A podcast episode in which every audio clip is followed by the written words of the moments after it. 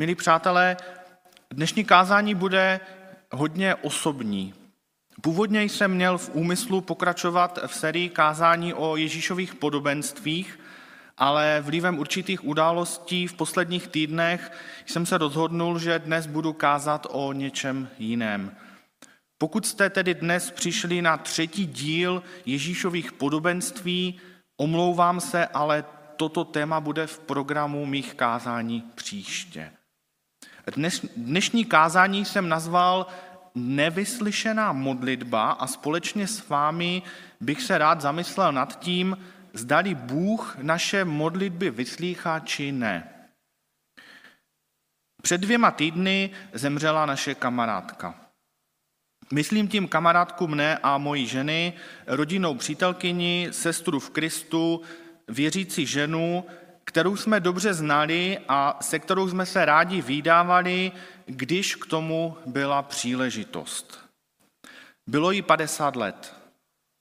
druhého června oslavila padesátiny a přesně tři měsíce poté, druhého září, jsme se s ní rozloučili na pohřebním shromáždění. Mladší ročníky si teď možná řeknou, ale padesát let života není tak úplně málo. Jistě, viděno optikou dvacetiletého člověka je padesát let nepředstavitelně daleko. Ale když vám je padesát a více, pak na smrt takového člověka reagujete konstatováním, že vždyť on byl ještě tak mladý. Mně se padesátka pomalu, ale jistě blíží a nějak si neumím představit, že bych nyní měl se vším skončit. Naše kamarádka posledních pět let svého života statečně bojovala se zákeřnou nemocí a ta nemoc byla nakonec silnější. Když jsem o této skutečnosti hovořil s jedním přítelem, tak mi říkal, tak to je škoda, to je nevyslyšená modlitba. Její jméno totiž bylo zařazené do modlitebního seznamu přímluvných modliteb za nemocné zde na K dva, a to prakticky od samého počátku fungování K dva. Pro neznalé doplňuji, že za nemocné a nejen za ně se pravidelně modlíme zde v sále na konci setkání vždy po skončení online přenosu. Nad větou svého přítele jsem musel od té doby hodně přemýšlet. Je to opravdu tak? Jedná se o nevyslyšenou modlitbu? Roky jsme se modlili za uzdravení oné kamarádky a opravdu bych si nepřál nic více, než aby ji Bůh uzdravil. Ale evidentně to nevyšlo. Uzdravená nebyla, zemřela po pěti letech zápasu s nemocí. A teď si můžeme klást otázky. Co jsme dělali špatně? Proč nás Bůh nevyslyšel? Máme malou víru? Naše modlitby nefungují? Nebo nefunguje Bůh? A nebo je to celé úplně jinak? Možná nad podobnými otázkami také přemýšlíte, anebo jste takto podobně už ve svém životě přemýšleli. Pojďme se společně podívat, jak to tedy s vyslyšenými modlitbami za uzdravení je. V Bibli najdeme spoustu textů a příkladů, kdy byl ten či onen nemocný uzdraven skrze modlitbu či jiným nadpřirozeným božím působením. Konkrétně si vybavuji jeden, který bych nyní s vámi chtěl sdílet.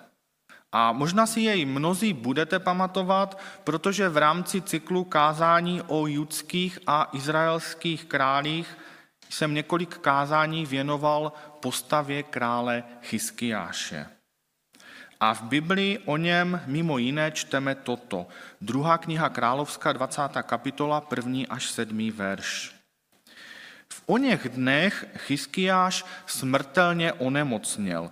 Přišel k němu prorok Izajáš, syn Ámosův, a řekl mu, toto praví Hospodin. Udělej pořízení o svém domě, protože zemřeš, nebudeš žít. Chizkijáš se otočil tváří ke zdi a takto se k Hospodinu modlil. Ach, Hospodine, rozpomeň se prosím, že jsem chodil před tebou opravdově a se srdcem nerozděleným a že jsem činil, co je dobré ve tvých očích. A Chizkijáš se dal do velikého pláče. Izajáš ještě nevyšel z vnitřního dvora, když se k němu stalo slovo Hospodinovo. Vrať se a vyřiď Chizkijášovi, vévodovi mého lidu. Toto praví Hospodin, Bůh Davida, tvého otce. Vyslyšel jsem tvou modlitbu, viděl jsem tvé slzy. Hle, uzdravím tě. Třetího dne vstoupíš do Hospodinova domu. Přidám k tvým dnům patnáct let. Vytrhnu tebe i toto město ze spáru asyrského krále. Budu štítem tomuto městu kvůli sobě a kvůli Davidovi svému služebníku. Izajáš poručil, vezměte suché fíky. Vzali je a přiložili na vřed a Chizkijáš zůstal naživu. Naše kamarádka pravděpodobně prožívala něco velmi podobného jako král Chizkijáš a umím si představit, že Chizkijášovo uzdravení pro ní mohlo být vzorem či inspirací. Stejně tak mohly být podobným vzorem například biblické texty z evangelií, které popisují, jak Ježíš uzdravoval mnohé nemocné. Modlitbou, dotekem, vkládáním rukou nebo třeba jen pouhou vírou. Proč uzdravení nefungovalo u naší kamarádky, aktivní křesťanky, věřící ženy, která opravdu věřila v Ježíše a znala jej? Správné odpovědi musíme hledat v Bibli a budou se dotýkat kořenů naší víry. To, že Pán Bůh neuzdravil naši kamarádku, neznamená, že Bůh není. Stejně tak to neznamená, že naše modlitby nefungují. Bůh má možnost uzdravit a činí tak. Skrze modlitbu, ale také skrze moudré lékaře a jejich správné stanovení diagnózy, skrze kvalitní léky či léčebné postupy a procedury, skrze moderní přístroje a technologie, anebo třeba skrze bylinky či dodržování pravidel prevence nebo zdravého životního stylu. Vždyť o co méně hodnotnější je uzdravení skrze kvalitní lék než skrze modlitbu? Pokud si prošel nemocí a nyní si zdravý, poděkuj Pánu Bohu. Pán Bůh si ale také vymezuje právo člověka neuzdravit. Nevíme proč. Neznáme alternativu toho, co by se stalo, kdyby daný člověk vůbec neonemocněl anebo byl uzdraven. Většinou ale platí dříve či později, že nemoc je v konečném důsledku příčinou smrti. Smutné je, když je to právě to dříve. Málo komu se podaří, aby zemřel, jak se občas píše v Bibli, stár asi týdnů, a ještě k tomu zdravý a například ve spánku. V rámci pravidelného čtení Bible zde na K dva teď čteme knihu Genesis, tedy první Mojžíšovu, a vybavuje se mi text, který jsme četli před pár dny, popisuje smrt praotce Izáka. Je to ve třicáté páté kapitole. Teď trochu odbočím. Víte, kolika let se Izák dožil? Četl to někdo? Pamatuje si, kolik měl Izák let, když zemřel? Nějaké tipy? Ne, no, no, no. Nebylo to tak několik set, ale ty stovky tam byly, tak já vám to přečtu. Izák se dožil sto osmdesát let. I zesnul Izák a zemřel a byl připojen ke svému lidu stár a sytý dnů. Takovou smrt bych přál sám sobě i nám všem. A ani by to nemuselo být těch sto osmdesát let. Biblický text, který jsme četli na počátku našeho shromáždění, také pojednává o nemoci, také o modlitbě a o uzdravení. V tom textu čteme o doporučeném přístupu k těžce či dlouhodobě nemocným. List Jakubův, pátá kapitola, čtrnáctý verš. Je někdo z vás nemocen, ať zavolá starší církve, ti ať se nad ním modlí a potírají ho olejem ve jménu Páně. Modlitbu si určitě umíme představit. Čemu asi úplně nerozumíme, je potírání olejem ve jménu Páně. V duchovním smyslu představuje potírání olejem přítomnost Ducha Svatého. Je to tedy úkon, při kterém spoléháme na Boží působení, nikoli na vlastní lidskou sílu. Zároveň tím vyjadřujeme pokoru před Pánem Bohem a touhu, aby on sám konal. Dříve byl také samotný olej používán jako léčebný prostředek, totiž drahý vonný olej s obsahem léčebných látek a vonných silic byl určen k tišení bolesti a v Jakubově době si ho ne každý mohl dovolit. Proto návštěva s olejem byla velmi vítaná nejen z duchovního hlediska, ale také z lékařského. Apoštol Jakub nás ale také svým textem povzbuzuje, abychom nemocné navštěvovali. Samozřejmě nemocný má právo návštěvu odmítnout, ale to je lepší varianta, než si mylně myslet, že je pro něj určitě lepší, když bude s nemocí bojovat nerušeně sám. Takže navštěvovat nemocné je velmi cenné. Vlivem katolického pojetí takzvaného posledního pomazání, kdy se s blížícím pozemským koncem k nemocnému volá kněz, aby zajistil duchovní přípravu na odchod ze světa, se mnozí v uvozovkách normálně nemocní bojí požádat o pomazání olejem, protože mají pocit, že tím dávají najevo, že se konec blíží. Takové vnímání pomazání, o kterém čteme v listu Jakubovu, je zcela scestné a nebiblické. Pomazání nemocných, a teď nemluvím o posledním pomazání, je myšleno jako posila, povzbuzení a útěcha.